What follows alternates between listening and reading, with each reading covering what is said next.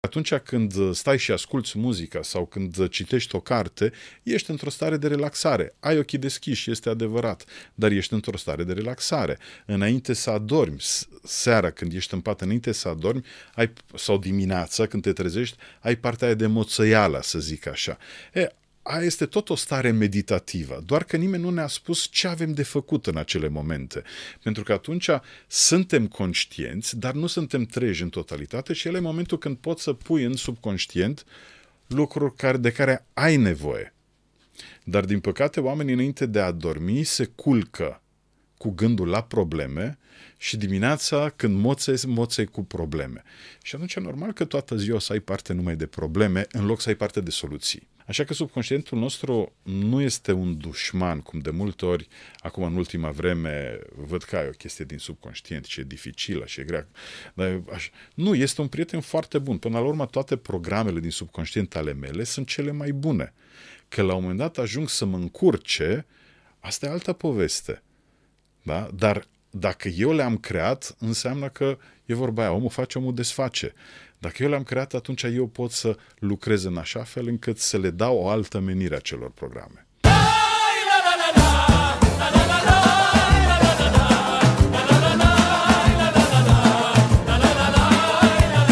Bună seara! Sunt Damian Drăghici și sunteți din nou la podcastul lui uh, Damian Drăghici. Vă mulțumesc mult pentru toate mesajele, aprecierile și pentru toate comentariile voastre.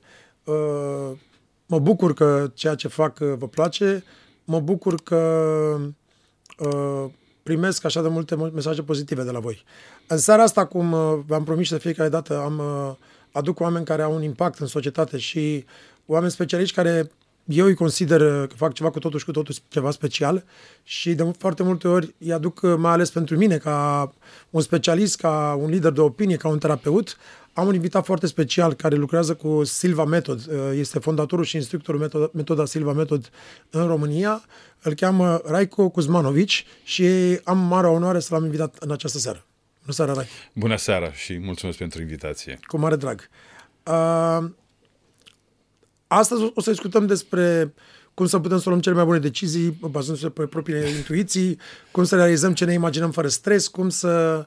Pentru că majoritatea dintre noi nu știm uh, cum să facem lucrurile astea. Mm-hmm. Și aș vrea să începem cu întrebarea pe care o pun tuturor de obicei. Cine ești, Raico? Cine sunt? Po, uh, un om simplu, zic eu. Uh, m-am născut la Belgrad. Uh, am, tata a fost diplomat și atunci am colindat uh, prin Europa. Am locuit în diverse țări și locuri. Și în 91 am venit în România. Uh, am luat această decizie după ce am făcut cursul Silva în 90 uh, începea războiul în fostă Iugoslavie, așa se numea țara mea, Iugoslavia. Eu așa am fost educat, uh, pentru că vin dintr-o familie mixtă. Tata era sârb, mama din Slovenia și uh, am fost da. educat iug- ca și Iugoslav. Iugoslavie, normal. Și am simțit că nu este momentul, nu e locul meu să fiu acolo în acel moment. Uh, știi cum e? Una este ce se întâmplă, alta este ceea ce crezi și finalitatea este cu totul alta. Și atunci am uh, făcut o tehnică uh, să aleg, să fac o alegere deșteaptă unde să mă duc, pentru că eram student și ideea era, bineînțeles, ca oricine în anii 90 să se ducă spre Occident. Spre vest. Spre vest. Pe lângă asta, în vest am foarte multe rude, neamuri, adică erau ușile toate deschise. Toți, toți mă chemau, hai la mine, hai la mine, deci ai acoperiș, ai mâncare, ai lucrurile de bază. De bază lui Maslow. Și am făcut o tehnică care se numește paharul cu apă, știi, care îți deschide uh, sensibilitate spre informația și mi-a venit răspunsul să mă duc în România. Acum, în 91, uh, știu cum arăta România în 90 și pentru mine, din punctul meu de vedere, era un salt uriaș înapoi și am zis că a greșit tehnică, ceva nu e în regulă. Și atunci am repetat tehnică din nou, după vreo săptămână și a doua oară mi-a venit din nou răspunsul România. Acum știi cum e, primești informația, și nu-ți vine să crezi. Nu-ți vine să crezi și partea cea mai dificilă este să și acționezi. Pentru că n-am pe nimeni în România, adică efectiv... Nu știi limba? Puș, uh, nu, nu. o învățam, să zic așa. Uh, tatăl meu a lucrat în România la ambasada și veneam în vizită, dar contactul cu limba română era, să zic minim. așa, minim. Da. Uh, și atunci am zis, cred că este și nebunia tinereții, hai să-i spun așa, am zis ce o fi, o fi, hai, mergem în România. Și bineînțeles că toate neamurile m-au judecat și au spus că sunt nebun, ce să caut acolo, zic habar n-am, dar după ce am ajuns în România, știi, a început șirul de coincidențe. Deodată, după două zile ce am venit în București, m-am întâlnit cu fratele unui cunoscut care taman își deschidea firma în București și zice, hai cu mine, hai să lucrezi cu mine, să mă ajut și așa mai departe. Și lucrurile au început să se așeze prin acest șir de coincidențe care mi-arătau că, de fapt, ok, locul tău este aici. Uh, lucrurile, bineînțeles, au evoluat, astfel încât după vreo șapte-opt ani, când m-am întâlnit cu neamurile, după ce a trecut toată nebunia cu aceste războaie, uh, și, mă rog, mi-am găsit, să zic așa, aici, mi-am construit o viață faină, mi s-a spus că am noroc. Așa că... Deci uh, tehnica cu paharul n-a fost greșită. Nu, n-a fost. N-a greșit niciodată. E o tehnică grea? Poți să ne înveți pe noi? Uh, nu, e, nu e grea, știi? Nu e grea. Ideea este că în momentul în care uh, vrei să aplici ceva, e foarte important să ai și programare din spate la nivelul subconștient. Pentru că 95% din ceea ce facem în timpul zilei vine din subconștient. Și atunci ca lucrurile să funcționeze cu o performanță mai bună este să lucrezi în spate, în subconștient, ca să obții rezultate în obiectiv. Uh, nimic nu este dificil. Toate lucrurile sunt simple, știi? Dar partea cea mai dificilă este obții informația, dar după aia tu trebuie să decizi dacă te ții de ceea ce ai primit ca și informație sau iei altă decizie. Dacă puteam să zic, ok, las, hai, e o prostie, mă duc în Italia, la mătușii mea, mă duc în America, la verii mei în Australia. Aveam foarte multe, foarte multe opțiuni, care erau mult mai firești decât ceea Mai ales ce, în momentul ăla, păreau foarte ce, firești de, pentru de, noi toți din, din, din blocul de est. Decât ceea ce am făcut. Și iată că, de fapt, nu, nu mi-a fost intenția să demonstrez, dar pur și simplu se poate. Adică, știi, chestia aia, omul sfințește locul. Așa, am învățat foarte multe Uh, în 30 de ani de când sunt aici, 31 uh, de ani de când sunt aici, am învățat foarte multe lucruri și ca mentalitate românească, dar și proverbe foarte frumoase, care spun niște adevăruri. Și, într-adevăr, se poate oriunde.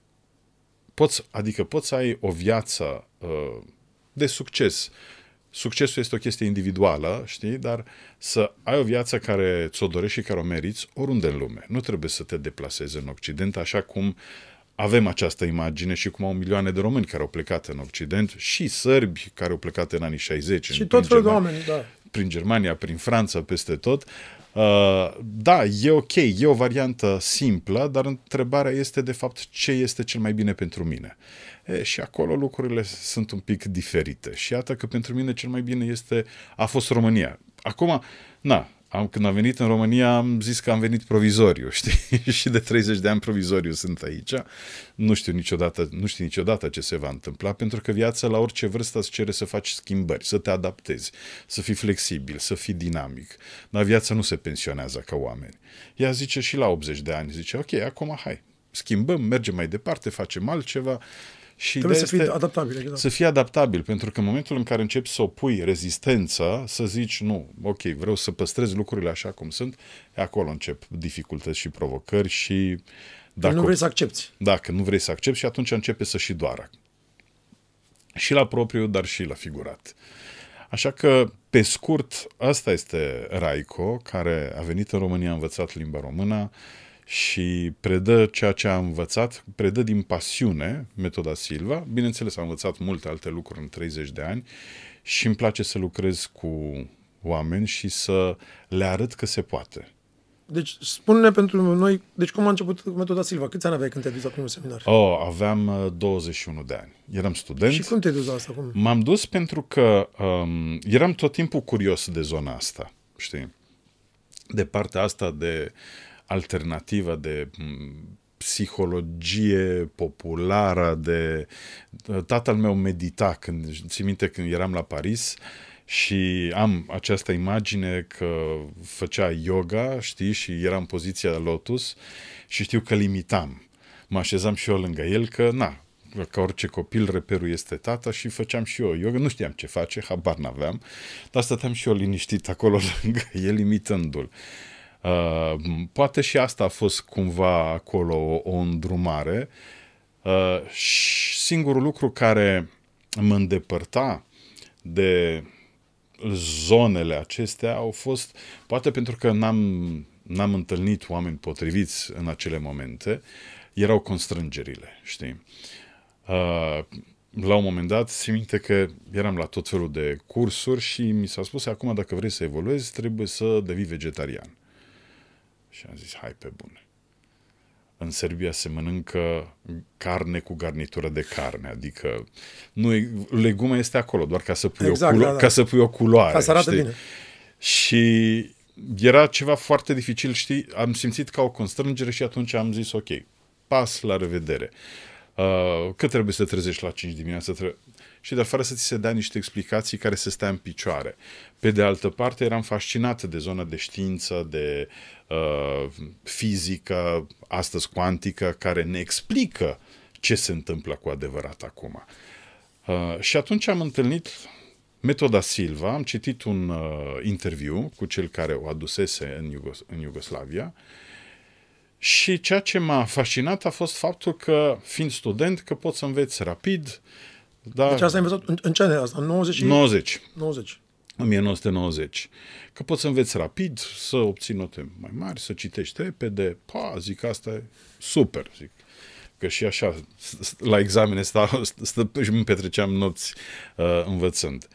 Și uh, ceea ce mi s-a părut cel mai fascinant, cursul durează patru zile, două weekenduri consecutive, și ceea ce mi s-a părut cel mai fascinant a fost că dacă nu ești mulțumit, da, poți să refuzi certificatul de participare la curs care se oferă la final și să primești banii înapoi.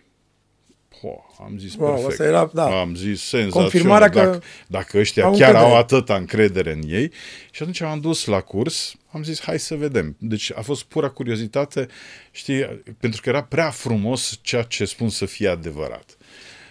Realitatea este că n-am cerut niciodată diploma, n-am cerut niciodată bani înapoi, uh, din potrivă am mers la alte cursuri, alte cursuri și a devenit un stil de viață, pentru că se bazează pe 22 de ani de cercetări pe care le-a făcut Jose Silva, cercetări și, să zic așa, experimente care le-a făcut el pe copiii lui în primul rând. El ne spunea întotdeauna, după ce l-am întâlnit și după ce am avut traininguri cu el, întotdeauna ne, ne spunea că totul a început dintr-un act de dragoste. El a vrut să-și ajute copiii să aibă performanță mai bună la școală. Uh, el fiind un autodidact, pe de altă parte, în sensul că n-a făcut nici o zi de școală. Deci el n-are nici, n-a avut nici măcar clasa întâia făcută.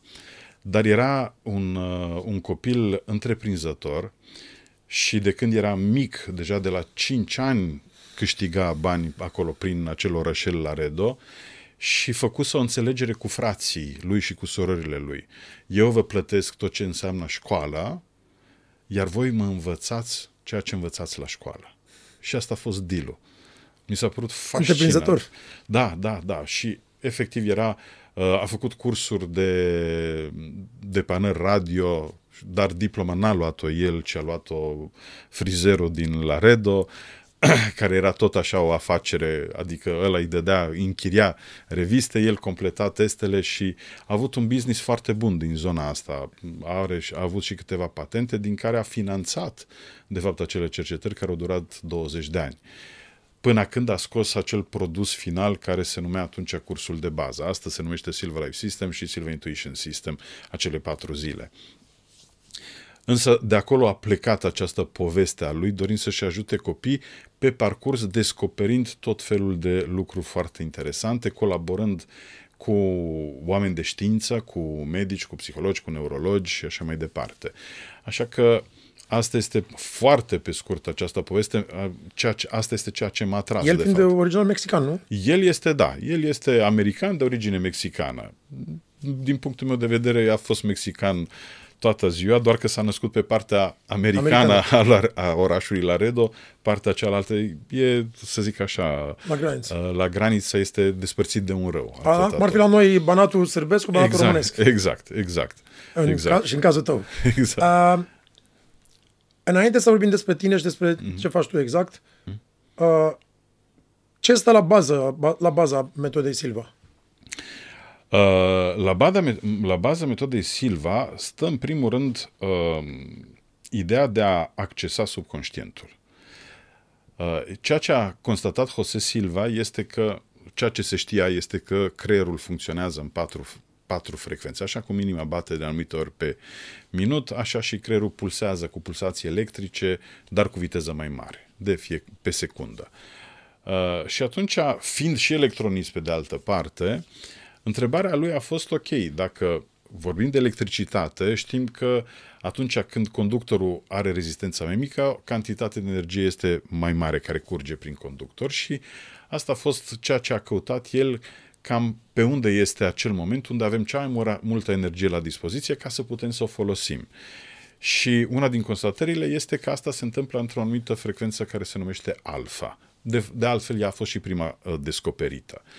Însă, ca să producem frecvența alfa conștient, ca și adulți, avem nevoie să îndeplinim câteva condiții. Pentru că în starea de veche, noi funcționăm ca și adulți în frecvența beta. Creierul funcționează în frecvența beta, ceea ce înseamnă undeva între 14 și 20 de pulsații pe secundă. Bineînțeles că putem, creierul poate să funcționeze și în frecvențe și mai mari, poate să pulseze și mai repede, dar acolo deja vorbim de diferite situații de stres. Da? Ceea ce uh, e un mecanism natural, stresul, care ne oferă mai multă energie fizică, pe de altă parte, dar noi nu suntem învățați să o folosim. Și atunci când se adună în prea multă energie, ea trebuie canalizată undeva și se canalizează prin programele care se află în subconștient, dar care sunt cele mai deschise pentru asta și de obicei sunt destul de nasoale acele programe. Apar dureri de cap, uh, apar insomnii, apar... Astea sunt primele, să zic anxietate, așa, semne. Depresie. Anxietate, oh, anxietate, depresie, apar uh, dereglări ale tractului digestiv și multe altele. Uh, și ca să ajungem în frecvența alfa și teta, pe de altă parte, ca și adulți, avem nevoie, în primul rând, să închidem ochii. Pentru că văzul este legat ca și uh, instrument de, uh, ca și mecanism de producția beta. Și atunci avem nevoie să închidem ochii și să ne relaxăm fizic și mental. Ciudat că spui asta. Eu când, când la night, niciodată, ai văzut, acolo cu trupa, Da, da, da. sunt cu ochii deschiși astea. Da, când, când la night, întotdeauna sunt cu ochii închiși. Nu pot să cânt cu ochii deschiși. Da. Da, pentru că acolo intri, intri într-o stare. Intri într-o altă stare, știi?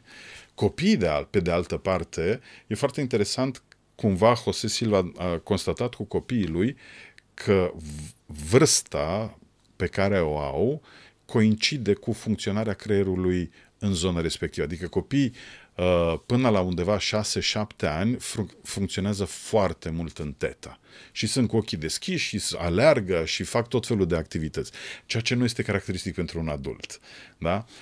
După care începe partea asta, începe școala, începem să fim foarte creativi, imaginativi și asta este zona frecvenței alfa. Și undeva pe la 12-14 ani începe și emisfera dreaptă să, pardon, și stângă să apară ca și funcționare. De fapt, încep, începem să învățăm și să colaborăm cu partea rațională și logică. Eh, aici este provocare pentru că peste 90% din uh, copiii de atunci, adolescenți, care vor deveni după aia adulți, aleg să uh, se bazeze în viață doar pe partea logică și rațională. Și aici, aici intervine overthinking-ul și exact. să, adică să rezolvi totul cu ăsta, exact, nu cu corpul. totul cu ăsta, în loc să pui celelalte, de fapt să le pui să colaboreze. Că pentru a obține uh, rezultate cele mai bune, e important să colaboreze amândouă. Uh, și dreaptă și stângă. Nu doar exclusiv una sau cealaltă. De ce? Pentru că ideile cele mai bune sunt corelate cu partea noastră creativă, imaginativă, care cumva este asociată cu emisfera dreaptă a creierului. Da? E, dar ca să construiești ideea aceea, ai nevoie de partea rațională.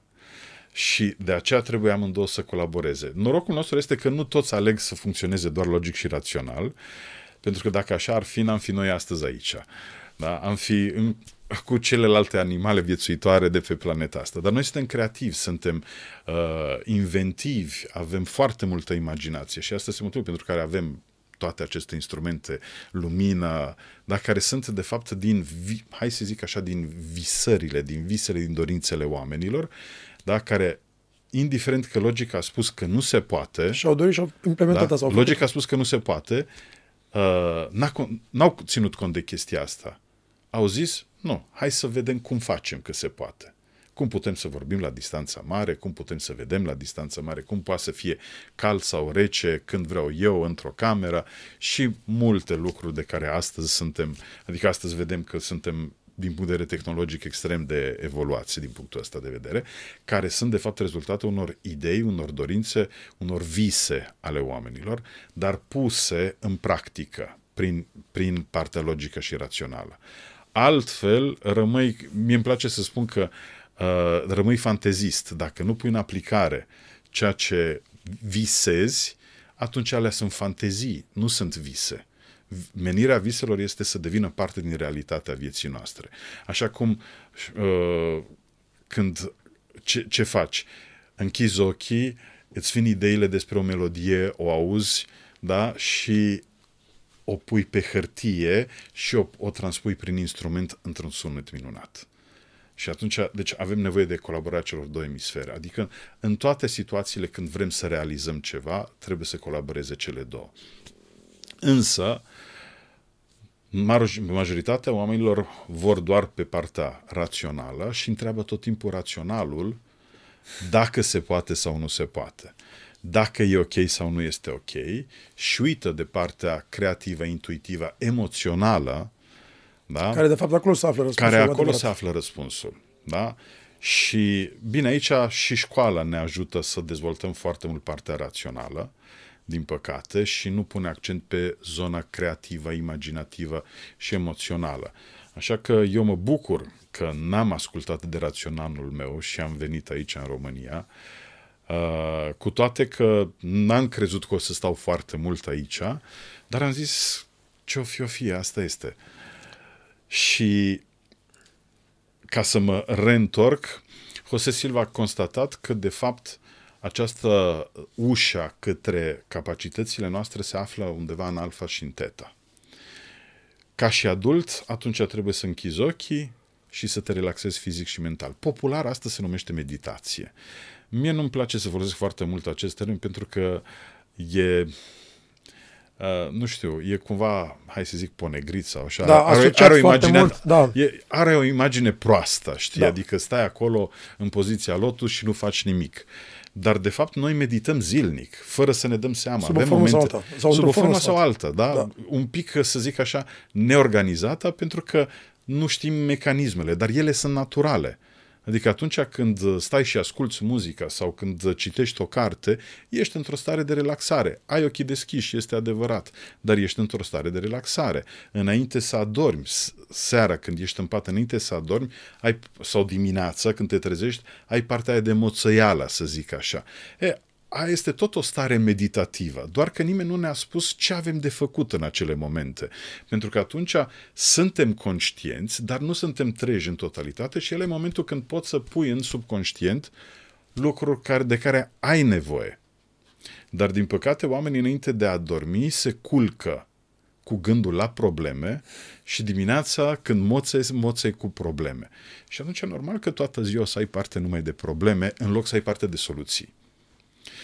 E, ideea este că el a construit acest mecanism prin care putem la comandă să producem această frecvență și să rămânem treji și conștienți, astfel încât să începem să introducem programe la nivel subconștient. și ele după aceea să înceapă să funcționeze. Așa că subconștientul nostru nu este un dușman, cum de multe ori, acum în ultima vreme, văd că ai o chestie din subconștient și e dificilă și e grea. Dar aș... Nu, este un prieten foarte bun. Până la urmă, toate programele din subconștient ale mele sunt cele mai bune. Că la un moment dat ajung să mă încurce, asta e altă poveste. Da? Dar dacă eu le-am creat, înseamnă că e vorba aia, omul face, omul desface. Dacă eu le-am creat, atunci eu pot să lucrez în așa fel încât să le dau o altă menire acelor programe. Corect, super tare. Uh, cum ai de- deci, și cum ai decis momentul când ai vrut uh, să dai asta mai departe? Când ai ajuns în România? Am ajuns în România uh, și era o Adică ai chestie a început să mea vezi pentru rezultate mine. după ce ai fost la... Da, da, da, da, am văzut imediat. Adică rezultatele sunt imediate acolo, pentru că fiind, uh, pentru că sunt două weekenduri consecutive, atunci ai cinci zile în care să pui în practică acele tehnici. Uh, Asta este ceea ce mi-a plăcut foarte mult, că acest curs este practic. Ai învățat o tehnică, o pui în practică și începi să vezi care sunt rezultatele. Uneori, la unele tehnici, rezultatele apar imediat sau în câteva zile, la altele trebuie să mai lucrezi, dar oricum ai un feedback destul de rapid.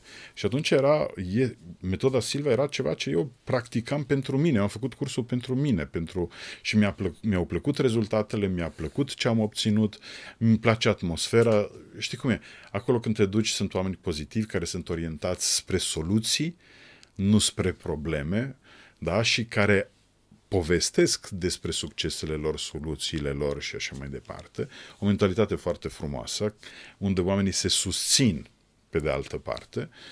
Și atunci e o chestie care o practicam pentru mine și am vrut mai mult, mai mult și m-am dus la tot felul de cursuri, dar n-am avut intenție să predau. Eu, în capul meu, aveam altă poveste.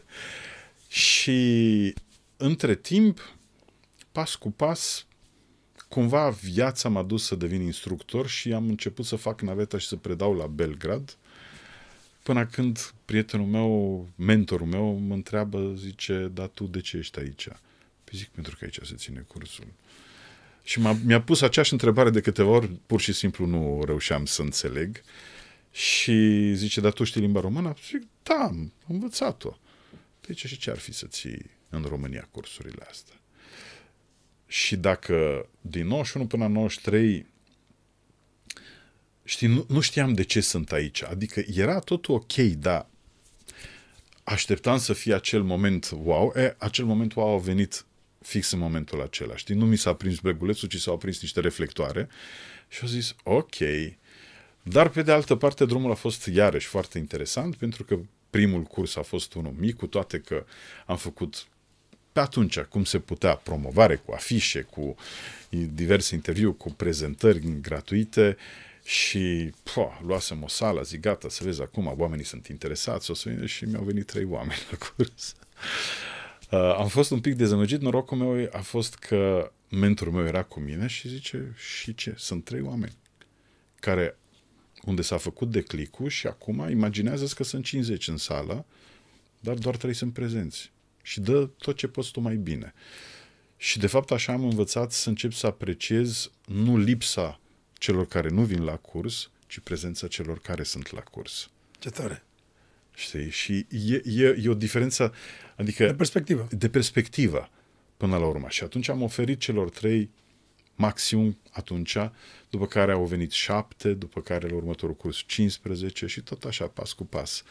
Uh, ceea ce este o chestie minunată, pentru că te, te învață metoda Silva și prin aspectele ei și de gândire pozitivă și să-ți îndrepți atenția întotdeauna spre ceea ce vrei, ceea ce îți dorești, nu spre ceea ce n-ai. Ceea ce nu ai, ceea ce îți lipsește sau ceea ce te doare. Până la urmă, ok, dar unde vreau să ajung? Și te învață prin chestia asta și te învață să te orientezi. Acum, nu neapărat, pot să, nu neapărat este școala lui Silva chestia asta. E o chestie de observație. El a observat, de fapt, foarte multe lucruri. Și foarte multă inspirație a primit-o observând copii, niște mecanisme naturale în baza cărora funcționăm, pe care unii le aplică, alții uită să le aplice. Și asta este motivul pentru care cei care aplică aceste principii, sunt ăia 5%, să zic exact. așa, care sunt denumiți genii. Știi? Dar de fapt ei nu sunt geniali. Ideea este că restul de 95% s-au dus pe alt drum în loc și tot urmat, ne, exact, tot și urmat. Ne, și ei au zis, ok, nu contează, da? Edison a zis bec ok, a făcut aproape 10.000 de prototipuri de bec. Și ăștia îi spuneau, vezi că nu se poate? Și el zice, nu, doar am descoperit un mod în care nu funcționează. E clar că există unul în care funcționează. Da? Și asta este, de fapt, caracteristica tuturor oamenilor de succes. Își urmăresc visul da? și nu contează ceea, ceea ce se spune în jurul lor, atâta timp cât el consideră că visul este realizabil și cumva îl va realiza. Cât de frumos ai spus. Uh, în ce fel crezi că poate pasiunea față de ceea ce vrei să faci uh-huh. uh, te afectează având în vedere poate constrângerile uh, traumelor din copilărie, felul în care ai fost crescut mediu, uh-huh. după care când ajungi să ai un job care nu-ți place să-l faci și nu știi dacă să-ți urmezi pasiunea sau trebuie să mergi mai departe tot pe jobul ăla, nu contează, poți să fii de da. la zugrav la doctor, la inginer. Ai văzut că sunt foarte Absolut. mulți oameni Absolut. în orice pătură socială care sunt nefericiți cu ceea ce fac pentru că mm. au ales uh, acel job prin părinți, prin mediu, prin... Exact. Dintr-un, dintr-un alt motiv. Pentru că așa trebuie, știi? Exact. Cam, cam sau pentru așa. statut, sau pentru... Da, da, și ești da. avocatul acela, ești doctorul acela de succes, dar tu ești nefericit. Și poate tu ai vrea să cânti cu chitara sau să fii grădinar sau să... Da. Întrebarea este ce te oprește să cânți la chitară, de exemplu. Pe asta e, ce te oprește? Ce te oprește? De ce? Alocă-ți puțin timp. Ideea este, știi cum e, uh, uh, foarte mulți au impresia că gata, trebuie să renunți la ceva și acum să fac shift-ul total. Uh, nu, nu cred, nu cred că trebuie făcută această schimbare bruscă, mai ales dacă nu ești pregătit. Okay. Dar începe să practici acea pasiune. Da. Da, începe să, începi să pui în, uh, să aplici și să practici ceea ce îți place, să te regăsești acolo. Pentru că asta este ceea ceva, ceva ce îți oferă un echilibru. Da? După care o să vedem dacă ceea ce îți oferă echilibru este doar o pasiune și este un hobby sau la un moment dat va deveni și un, hai să-i spun așa, o chestie de drive de viață și va reprezenta și o schimbare în viața ta. Da? Nu este obligatoriu, dar ideea este, ideea este că oricum schimbarea este iminentă, este obligatorie. Viața este o schimbare, este o lege a vieții. Da? Și uh, noi am primit educația pe care am primit-o până la urmă. Nu pot să spun că este bună, este rea. Cred că părinții noștri au avut cea mai bună intenție față de noi. Dacă ar fi știut mai bine, ar fi făcut mai bine. Cred că este sarcina noastră să facem mai bine altora, copiilor sau ucenicilor Corect. noi și, și societății și să le oferim tot ce este mai bine. Și atunci ideea este, dacă ai o pasiune, ok, alocă 5 minute în fiecare zi. Nu trebuie să aloci ore în șir, dar dacă ai o pasiune, dacă ți-ai dorit să înveți să cânți la pian, ok, du-te și înscrie-te la cursuri. Ce te oprește? Da? Te oprește că n-ai timp, aia este doar o scuză ca să rămâi în nefericirea ta. Și atunci du-te și fă chestia aia. Pas cu pas. Pas cu pas. Și poate, nu știu, poate, poate niciodată nu o să ai o trupă. Sau nu știu, nu o să deveni muzician. Dar în momentul în care începi să practici acea pasiune, ceea ce îți place, începi să deschizi alte uși către vi- ale vieții ale tale și ale vieții, să te conectezi cu Și viața. ca frecvență, ca vibrație, ca tot. Și ca, absolut, absolut. Păi, uh, studiile au arătat, pe de altă parte, că, de exemplu, uh, muzica uh, de camera, barocă de cameră, ajută la procesul de învățare și de memorare. Dacă este acolo, în surdină. Da? Ceea ce, wow, splendid. Și poate prin muzică o să descoperi de fapt că e altă cale. Eu am vrut să fiu designer, știi, și de foarte multe ori la cursuri întreb oameni, ok, câți dintre voi nu vă profesați ceea ce ați învățat? Și mulți ridică mâna, foarte mulți. Asta nu înseamnă că am greșit, ci pur și simplu e încă o, acel proverb care îmi place foarte mult, acea vorbă care îmi place, misterioase sunt căile Domnului. Tocmai ca să ajungi acolo unde ești astăzi, a trebuit să faci acele lucruri. Deci, nu este obligatoriu să profesezi ceea ce ai învățat, ci ăla, ăla a fost drumul ca să ajungi cine ești tu astăzi. E mai important cine ești tu astăzi decât ce ar, ar trebui să fii. Da, da, da, pe aia este realitatea Sau, de fapt, ce ești tu astăzi, nu cine ești. Ce da, ești ce tu ești, ce ești, tău. Ce ești. Da, da, da, da. Pe aia este realitatea ta. Aia sau este poate misiunea noastră. sufletului, sau sunt o grămadă de explicații. înțelegi ce Da, zic? da. Ideea este să, găs- să cauți, pentru că eu nu cred că menirea noastră este să muncim, să ne pensionăm și să murim. Mi se pare prea banal să vii pe planeta asta E mult mai mult decât atât. și să trăiești așa ceva. Să, să ai scop să te pensionezi, pentru că de multe ori am auzit oameni spunând, a, mă pensionez și după O să aia am fac timp să ce-mi fac place." ce... De, obicei, Fac de, obicei, cum, de, de obicei, majoritatea când se pensionează, Doamne ferește, Exact. Uite cât de... sc- Știi, de-abia atunci putem să, să observăm cât de scurtă este viața. Pentru că 45 de ani sau 40 de ani lucrezi ca să te pensionezi și ai impresia că o să mai trăiești 40 de ani, ceea ce teoretic ar trebui să se întâmple. da, da, Da. da, da, da, diferența este că 40 de ani tu ai făcut ce nu-ți place. Exact. Și corpul tău crede că iarăși o să faci ce nu-ți place. Și atunci spune și stop. s-au adunat multe și încep manifestările. Sunt foarte multe programe în subconștient și pensionarea este un program în subconștient care l-ai învățat când erai mic pentru că l-ai văzut, nu știu, pe bunicul, pe tot felul de pensionari în jurul tău, da, ani de zile, i-ai văzut jucând șah prin cișmigiu sau așa ceva și atunci subconștientul tău trage o concluzie. Mamă, ce mișto e, relaxat și joci șah. Exact. Da, joci șah și... Dar subconștientul tău trage o concluzie. Da? Foarte greșită. Dar el așteaptă momentul, se pregătește pentru acel moment când o să primești talonul. Primul lucru este că o să ai prea mult timp la dispoziție și nu o să știi ce ai de făcut cu el.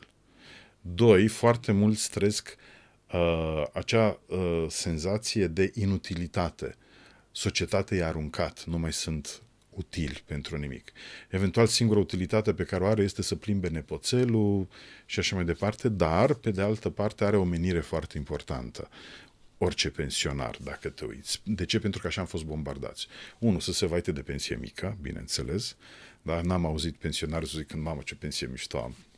Da? Uh, Sau cei care au pensie mare, nu spun, nu se bucură. nu spun, sau, nu se sau, bucură. sau găsesc altceva de făcut. Da, da, Pentru da, că da. a- Au și banii, au și tot și își dau seama că trebuie să facă ceva. Clar. Și uh, scopul lor este să alerge după medicamente compensate. Și acolo este o chestie tricky. Pentru că subconștientul zice, ok, și cine, de unde, unde găsim? Pe la farmacie, dar acolo îți trebuie rețeta. Ok, pe și rețeta de unde găsim? Pe de la doctor. Pe și la doctor de ce ne ducem? Păi dacă ne doare. Și ca să realizăm acest proces, pentru că am fost bombardați vizual și auditiv cu această informație, corpul trebuie să strice ceva. Ca să ai motiv pentru care să te duci la doctor, ca să Wow. iei rețeta compensată, ca să fii pensionar. Am o prietenă care, că atitudinea ei mi-a plăcut foarte mult în momentul în care a ieșit la pensie, i-a spus, dar cu convingere și cu încredere. Eu de astăzi sunt bursieră. Ce tare. Pentru că bursa, ea lucra la, univers- la universitate și, ok, bursa cine o are? O au studenții, ceea ce înseamnă tânăr. Și realitatea este că din momentul în care ea s-a pensionat, a făcut mult mai multe Decât înainte. decât înainte. Care este primul lucru care îți vine în minte atunci când te gândești la limitările în dezvoltarea unui om? De ce unora le iese și altora nu? Uh, Așa cum ai spus mai devreme, pentru că unii își urmează pasiunea, da, da, da. Urmă, să, să-ți urmărești visul. dar frica care st- ne stă aici în față, frica și care spune nu și Oh, care... frică. Știi cum e? Ne naștem cu două Prin, frici. metod, prin metoda Silva depășești și fricile cumva? Da, da, înveți mecanismul. Înveți mecanismele, înveți mecanismele obiective. Ideea este să, co- să, să, să pui în colaborare partea ta subconștientă, da, partea subiectivă a ta, cu viața de zi cu zi, cu obiectiva, cu acțiune. Da? Adică asta nu înseamnă acum uh, stau și meditez, programez și lucrurile se întâmplă în viața mea. Nu, trebuie să intru și, și să particip și eu. Ce înseamnă asta? Înseamnă să-mi schimb și atitudine. Și pardon, și cred că acolo uh, provocarea este cea mai mare pentru oameni. Să-și schimbe atitudinea. Pentru că în momentul în care îți schimbi atitudinea și devii o persoană pozitivă, da? Cu toate că mulți au impresia... Mie nu-mi place să fac această împărțire pozitiv-negativ, Da. dar e ca să oamenii să înțeleagă, ca să desenăm ca și imagine. Uh, și eu m-am considerat că eram normal, eram visător, dar mă consideram normal, dar de fapt am descoperit că sunt departe de a fi o, un optimist o, o, și am devenit pe parcurs o persoană ușor. optimistă. Da? Uh, am și alunecările mele, clar, dar provocarea cea mai mare pentru toți este să schimbe atitudinea în viața de zi cu zi. Fiindcă nu poți să zici, ok, acum sunt eu în camera mea, meditez și programez și sunt senzațional, dar după aia când ies în societate, mă vai și eu ca toți ceilalți. Nu merge. Trebuie să susții prin acțiune și prin atitudine ceea ce tu în interior îți dorești. Așa că dacă tu ai o pasiune, un vis, o dorință, când ieși afară în societate, tot ceea ce faci trebuie să fie în concordanță cu pasiunea ta, cu visul tău, cu țelul care ți l-ai propus. Ceea ce înseamnă că o să fie altfel. Da? Și atunci întrebarea este viața cui vrei, vrei să o trăiești. Dacă, pentru că a, visul acela este viața ta. Corect. Și atunci vrei să trăiești viața ta sau viața care ți-o determină societatea? Care înseamnă și comportament și diverse lucruri. Și cred că acolo este provocarea cea mai mare, ca oamenii să-și asume această responsabilitate față de viața lor, în sensul de a-și, um, de a acționa în concordanță cu ceea ce și-au propus, fiind, și asta înseamnă să fie altfel. Asta înseamnă câteodată să schimbi și prieteni. Pentru că nu toți prieteni te vor susține. Sau mediul care nu e... Mediu care, care trebuie să cauți mediu, atunci asta înseamnă stau și caut mediu care să-mi susțină, să mă susțină în acel drum și să mă înconjur de astfel de oameni. Nu de oameni care o să mă tragă înapoi și care o să-mi spună hai, lasă visele, viața este dură, viața este nasoală. Asta da, e realitatea. Asta e realitatea, vezi că nu merge.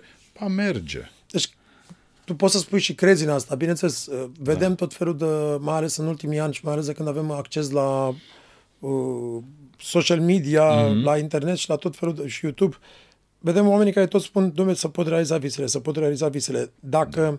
tu tot mergi într-un cer vicios unde nu ajungi la visul tău, înseamnă că problema e la tine undeva. Totul e o limită sau ceva, nu? Da, da, pentru că la un moment dat renunți. Oamenii renunță.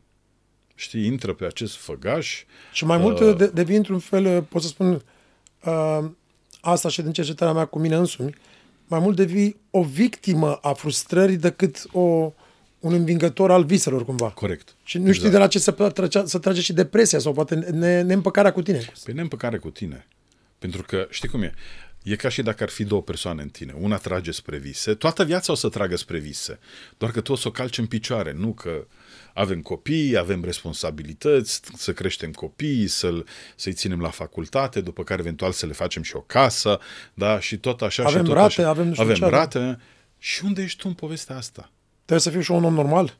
Da, o, obligatoriu. Avem concedii, avem vacanțe, avem uh, locul de muncă de care ținem cu dinți, că avem de plătit rate, avem de întreținut copii și așa mai departe și pur și simplu intri în acest cerc vicios, iar există celălalt tu care strigă și urla după visele alea. Că nu renunță niciodată, doar că tu nu-l mai asculți pentru că ai pus alte priorități. Ai pus alte priorități, răspuns priorităților, dar tu în fiecare zi mergi cu capul în jos și te gândești, ar trebui să fiu acolo, dar trebuie să fac asta. Da. Și ești într-un continuu compromis. Și în stres. Da. Și asta generează stres, pentru că nemulțumirea crește. Și la un moment dat, când generezi suficient stres pe care nu-l consumi, el începe să se manifeste prin corpul tău. Boli, da, ferește. Da. Da, da, e o realitate. Și eu țin minte că în anii 80 uh, citeam, știința spunea că ar trebui să trăim 120 de ani. Acum astăzi știința spune ar trebui să depășim 200 cu ușurință și întrebarea este, pa, dacă ajungem la 80 deja, pa, au, și, auzim, auzim fiecare zi de oameni la, la 50, 60. Da, și la 80 deja ești, de fapt ești nici la jumătatea vieții. Și auzim, auzim în fiecare zi de oameni la 50-60 de ani care da. o zi ce trece. Care renunță. Da.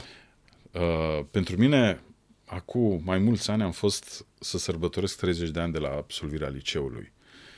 Și acolo am avut un impact uh, puternic pentru că m-am întâlnit cu colegi live după 30 de ani și am constatat că eu nu fac parte din lumea aia. Îmi sunt dragi, iubesc pentru că am petrecut liceu împreună, dar uh, toți erau cu planuri de pensionare, cu ce și cum să, câte puncte de pensie au. Adică erau niște discuții care m-au, m-au, m-au, m-au surprins, pur și simplu, pentru că eu trăiesc în lumea asta a mea a dezvoltării personale, a mer- mergem înainte, nu ne oprim niciodată. Ideea este că nu te oprești niciodată, ei deja se opriseră. Ai spus și... un cuvânt foarte interesant și mi-a plăcut. Uh-huh. Într-o terapie de asta mai non-convențională, vorbim noi după podcast, Așa. de-a mea, gen de asta din Peru, cum ar fi, mai înțeles Așa, tu, da. am văzut ceva foarte interesant unde cineva vorbea despre faptul că uh, noi nu murim la voia întâmplării. Vine momentul când tu gata până aici. Da. Da. Adică omul și alege, în subconștientul lui să alege, gata, da. a venit momentul și la revedere. Stop joc. Să plece, da. Stop nu e că se întâmplă așa, a murit la. Nu, nu, nu. E totul nu. foarte bine. Totul e decis se... tot de noi, adică gata. Da, da, da, e decis. Dar nu Doar decidem că nu e, conștient. Da, nu conștient, adică nu e ca decidem, cum te sinucide. Decizia Decizi... este undeva înainte de a veni. Exact. Da, de fapt, da. Asta Poate cu o lună, două, trei, șase, un an, doi ani de zile înainte, dar... Da, deja... asta e convingerea mea, știi? Că atunci când uh, decidem să venim pe planeta asta, decidem ce experiențe vrem să trăim. Exact. Și implicit alegem unde să ne naștem, în ce exact, familie, în ce familie, în ce, loc, în ce exact, Pentru da. că atunci, acolo avem șanse cele mai mari să trăim ceea ce ne-am propus. Exact. Pentru sufletul nostru. Exact. Acum, ca să pot să fac chestia asta, pe de altă parte, e necesar să uit tre- acel trecut al meu. Exact. Da? E, și uneori oamenii se rătăcesc pe drum și atunci este stop joc. Uh, alții se răzgândesc pe drum, dar nu vorbesc de conștient sau subconștient, ci de partea cealaltă noastră sufletească, care câteodată spune, ok, delete, nu-mi convine, stai că am greșit, m-am răzgândit, iar alții își duc menirea până când și-o îndeplinesc și atunci dacă mi-am îndeplinit-o, nu mai am ce căuta aici. Știi, Jose Silva a spus un lucru foarte frumos uh, la un moment dat la o conferință când prezenta studiile lui, cercetările în anii 70, la începutul anului, el era pionierul în zona asta. Astăzi deja sunt mult mai multe cercetări și care susțin din ce în ce mai mult toată această poveste. Uh, unul la un moment dat îl întreabă, asta înseamnă că dacă practicăm chestia asta cu meditație, o să fim perfect sănătoși și nu o să murim niciodată. Și spune, ba da, o să murim. Asta este singura garanție pe care o avem. Că o să murim. Am venit aici, e, vine momentul când plecăm, ne întoarcem acasă. Dar ideea este cum pleci.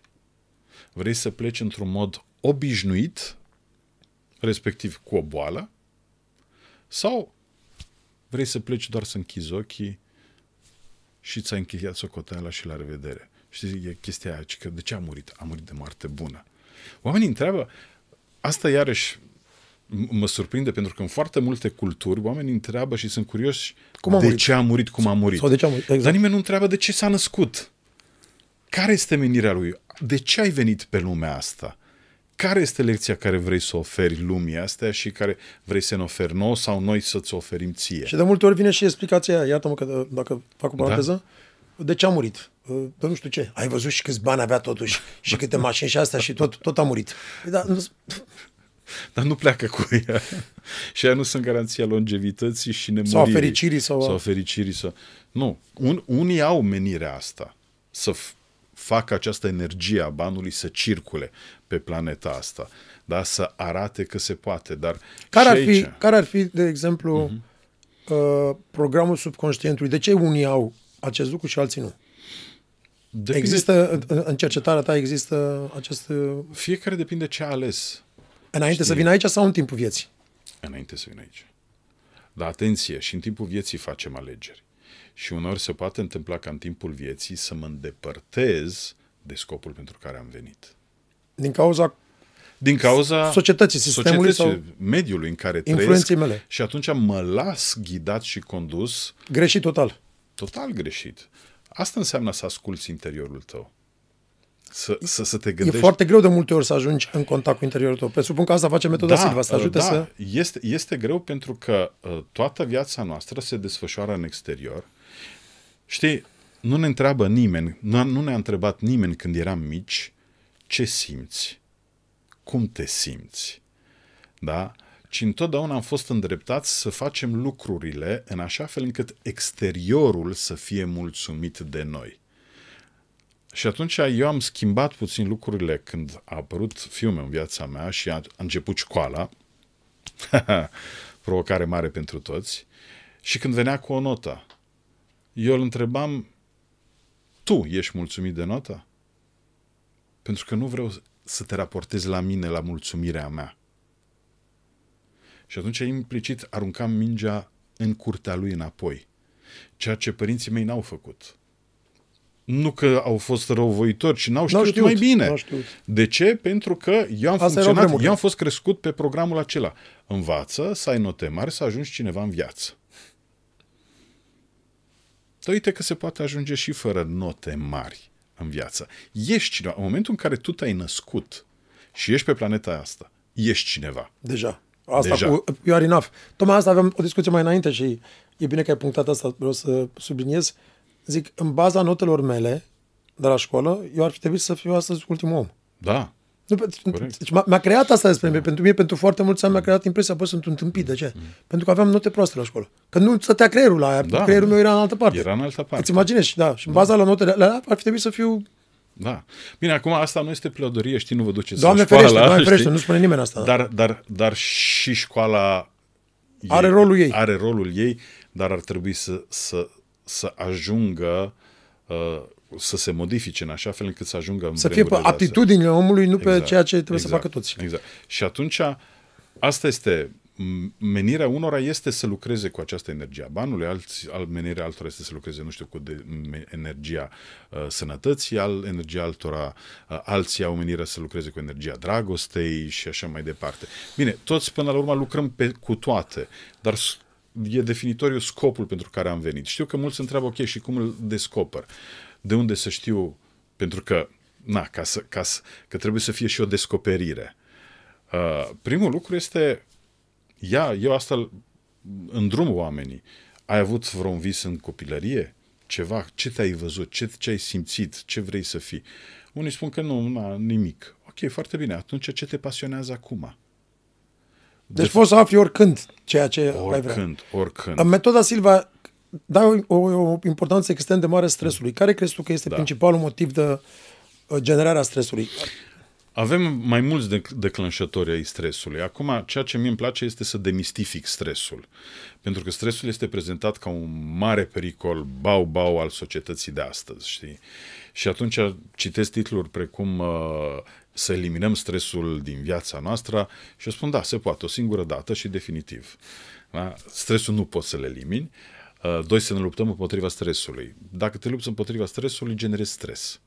De ce? Pentru că stresul, de fapt, este un mecanism și o reacție naturală a corpului nostru la o schimbare bruscă.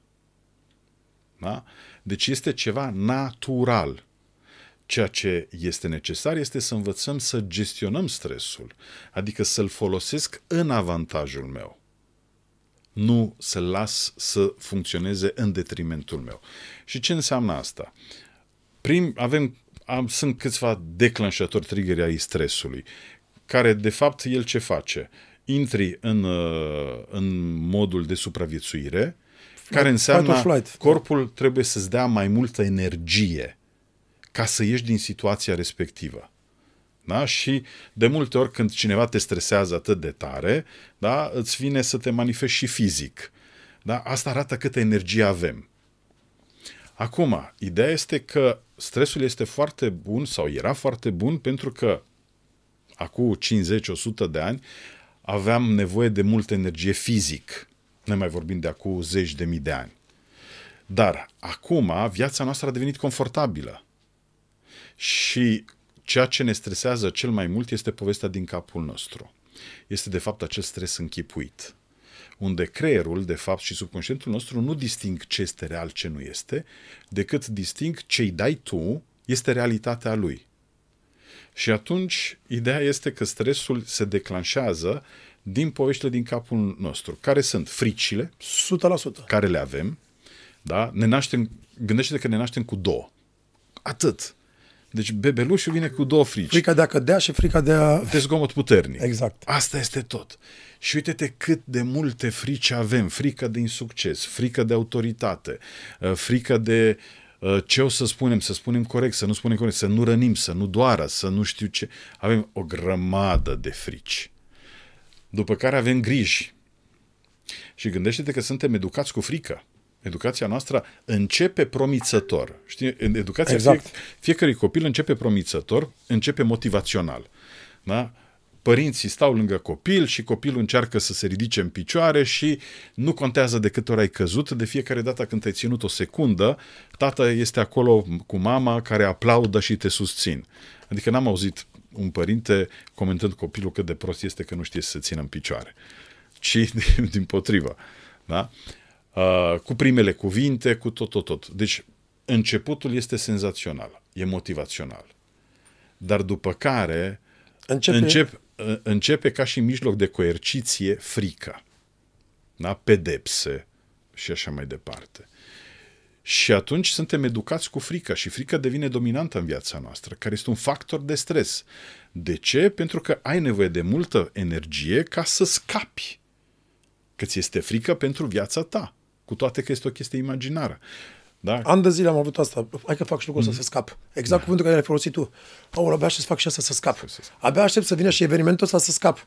Și asta cu frica, cum ai spus, că e vorba doar în gândurile noastre. De exemplu, am diferite formate pentru evenimente. Și am formatul de bază al nostru care e o oră de cântat. Uh-huh.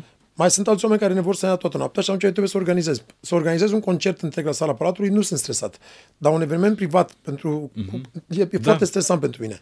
De luni până vineri, nu poți să-ți imaginezi câte seriale, episoade, câte, uh, câte trilogia 200.000 de cărți scriu și cât stres.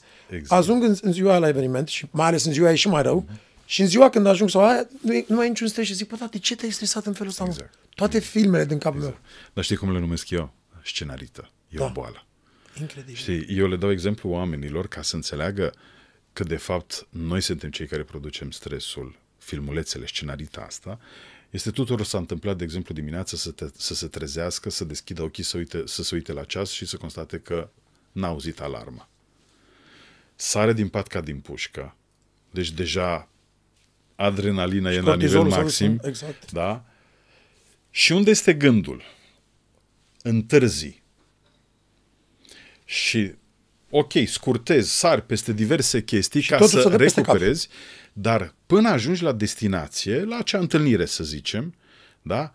tu ce faci este că bagi stres în tine. De ce? Pentru că te gândești la toate nenorocirile care se vor întâmpla. Dar viața are o surpriză pentru tine și nu se întâmplă nimic. Dar tu ai o, o găleată de stres. Oh. E, acolo este. Ai o găleată de stres. Pentru că tu crezi, nu, nu crezi că poți să faci față. Pe care în loc să o folosești, să o arunci undeva, o ții în tine. Da. E, și atunci corpul trebuie să se echilibreze. Și unde se echilibrează? Prin toate programele care sunt foarte deschise, durere de cap tractul digestiv. Apare hiperaciditate. Stres și da, sau și vici, bagi în tine ceva, dulciuri sau dulciuri droguri sau băutură. Și, sau... după aia el se dezvoltă. Da? Ideea este așa. Dacă te-ai trezit cu întârziere, ce te oprește să spui ajung la timp? Sau dă un telefon și spune, băi, îmi pare rău, am întârziat. Nu intri în scenarită. Nu? Dă un telefon și spune, am întârziat, îmi pare rău. Da. Dar nu intri, ideea este să nu intri în scenarită, ci să zici subconștientului tău, hai să facem tot posibilul să ajungem la timp. Pentru că dacă ești cu gândul și cum de obicei suntem cu gândul la întârziere, știi, apar legile lui Murphy. Semafoarele sunt roșii și totul, tot, ai impresia invers. că totul este împotriva ta. Da. Nu este. De fapt, universul funcționează în concordanța cu gândurile tale, pentru că tu vrei să întârzi gândul tău este la întârziere, nu să ajung la timp. Și atunci, asta este ceea ce spun oamenilor. Suntem toți oameni de succes. Rezultatele sunt diferite. Așa că dacă vrei să vezi un om de succes, uite-te în oglindă. Este cel mai de succes omul care îl poți vedea. Diferența este că rezultatele nu-ți convin. De ce nu-ți convin? Pentru că nu dai comanda cum trebuie. Crezi că evoluția noastră umană este strâns legată cu fericirea? Mă uitam la un, la un uh, mic interviu cu, cu Tony Robbins și spunea ceva uh-huh. asemănător la ce ai spus tu. Și simt asta și la mine. De fiecare dată când simt că nu progresez, atunci începe mai mult depresia și nefericirea sau frustrarea. Da. Când progresez, și nu mă refer doar financiar. Nu, nu, nu. nu. Pe diverse planuri. Da. Are, adică e corelată cumva evoluția noastră și progresul cu fericirea? Știi cum, e- definiția mea despre fericire este un pic diferită. Eu cred că și în lumea occidentală și peste tot facem o confuzie între fericire și bucurie. Total. Uh, fericirea este o stare naturală cu care venim pe planeta asta. Orice bebeluș, orice copil este fericit. Atenție, fericire nu înseamnă să zâmbești Ha, sau să râzi. sau să răzi. Fericirea trebuie să fie o stare de echilibru Și de calm. și de calm. Însă, apar bucuriile care de cele mai multe ori sunt acele, cele afective și materiale. Și oamenii încep să confunde fericirea cu Bucurie. bucuria. Și au impresia că sunt nefericiți, dar de fapt nu sunt bucuroși. Și au nevoie. De ce au nevoie Stimulente. atunci oameni? De niște stimulente exterioare ca să fie fericiți. Nu, ca să fie bucuroși. Deci cred că aici este prima confuzie care o facem în avea stare de fericire. Știi, când tatăl meu a, a, a, a murit, eu am fost fericit, asta le spun tuturor. Eram trist, dar eram fericit. Eram fericit pentru el, eram fericit pentru uh, toată experiența care mi-a oferit-o, acea relație care am avut-o, așa cum a fost ea. Dar nu, da, da, nu erai Dar eu bucuros, eram dar erai fericit. Dar eram trist. Am plâns, dar eram fericit. Deci i- aveam acel calm pentru că uh, exista acel moment de tristețe, dar i-am dorit, fericirea m-a ajutat de fapt să, să nu jelez după el, ci să-i dau voie să plece în liniște și în pace, Și- ca și noi să fim liniștiți și Și erai împăcați. fericit, dar vreau să adaug aici ceva da. frumos. Uh, o concluzie a mea și pe un ultim retreat care am avut acum de o lună de zile, primal deconditioning, uh-huh. adică decondiționarea primilor șapte ani, e fericit pentru că am ajuns la o concluzie. Uh, eu personală. Da. Cei care sunt în căutarea fericirii sunt de fapt în căutarea prezentului. Da, da, da. Dacă treci- ești prezent, Noi suntem, adulții sunt sau în trecut sau în viitor. Știți, și asta ca să înțelegem foarte bine, urmăriți copii. Copiii nu au noțiunea timpului. De foarte multe ori o să auzi copiii mâine când am fost sau ieri când o să mă duc. da, da, De ce? Pentru că el este tot timpul în prezent. da, da. Pe lui Andrei, ăsta mic, a- a- are trei ani și îi spune, las că mergem mâine. Și el, el nu înțelege ce, eu, eu acum vreau asta, normal. Exact. Știi, lecția... Uh, fo- copiii ne dau niște lecții senzaționale, dar uh, cred că de foarte multe ori oamenii n-au înțelepciunea să le ia ca niște lecții, ci le ia, aia, e copil. Nu, oprește-te și gândește-te, pentru că acel copil funcționează natural. De aceea îmi place foarte mult tot ce a făcut Jose Silva, pentru că s-a inspirat din copiii, urmărind mecanismele naturale de funcționare ale ființei umane și prezentul, așa cum suntem noi doi acum. Prezenți. Acest prezenți, să, nu sunt cu gândul ce am de făcut după, unde să mă duc. Nu, eu sunt aici pentru că vreau să-ți ofer și să ofer urmărătorilor informația, ființa mea, toată trebuie să fie Cum aici. poate să ne schimbe, asta este, adică spre finalul podcastului vreau să ne spui, oamenii te pot găsi pe Facebook, pe Pe Instagram, Facebook, pe Instagram, pe site, uh, raicocuzmanovici.ro oamenii pot, pot să vină la un seminar o, să- două săptămâni consecutive sau... Da, sau online, sau în sală, metodasilva.ro este Așa. site-ul, găsesc acolo uh, și o scurtă descriere despre curs, dar găsesc și pe canalul meu de YouTube multe filmulețe. Și văd rezultate aproape... Uh, unele se văd instantaneu, adică se vede, știi? Este un program de patru zile care te transformă, pur și simplu. Da? Îți arăt că poți, înveți că poți, știi că poți. Ceea ce nu pot face și nimeni nu poate face este treaba în locul tău. Trebuie să o faci tu. Da? Așa că primești un, uh, eu spun întotdeauna așa, e un curs practic. Ce înseamnă asta? Primești o trusă de scule. O primești. O iei cu tine acasă. Ce faci mai departe cu ea nu mai ține de noi. Știi, dar ai, din nou ai opțiuni, poți să alegi. Și în să final- deschizi trusa, să folosești instrumente sau să ștergi praful de ea și zici, uite ce frumoasă este. Și în finalul podcastului te întreb, întreb pe toți uh, invitații, e destin sau întâmplare? Uh, și una și alta, pentru că întâmplările nu sunt întâmplătoare. Nimic nu este întâmplător. Mulțumesc mult, tot Draico. Și eu îți mulțumesc. Să rămână, Doamne ajută. Doamne ajută. Felicitări. Ah!